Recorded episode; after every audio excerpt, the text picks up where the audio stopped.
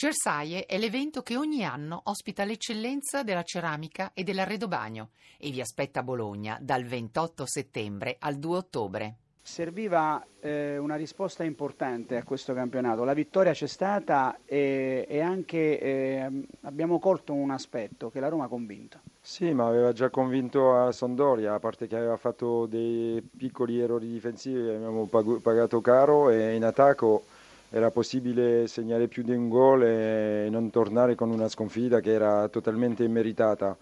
I ragazzi sono rimasti tranquilli come il loro allenatore, abbiamo di nuovo messo in campo il massimo della nostra qualità e questa sera quando si gioca bene il risultato non può che, venire.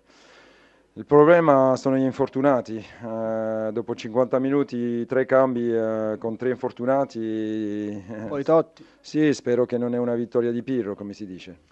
Allora, ehm, il fatto che conforta no? è che poi in gol sono andati a segno uomini da tutti i reparti, quindi il lavoro inizia a pagare. Sì, sì, anche il quinto gol, cross del terzino destro, gol del terzino sinistro, questo è il nostro gioco offensivo. E, beh, sono contento per eh, chi ha segnato, penso che fa già 10 uomini che sono andati a segno dall'inizio della, part- da, della stagione, ma la prima stagione mia era lo stesso e la scorsa stagione era anche lo stesso. Alle spalle questa mini crisi? Ma voi parlate di mini crisi, noi eravamo tranquilli e sappiamo che le partite arrivano ogni tre giorni, non c'è il tempo né, né né di essere euforico e, o euforici e neanche di, di, lamentarsi quando c'è un risultato un po' meno bene. Grazie. In ultimo Garzia c'è un dato importante, no? eh, Totti che fa un uh, compleanno importante. Ma sì, 29 anni domani perché il capitano. Auguri Francesco, sono fiero di vivere dei grandi momenti con te.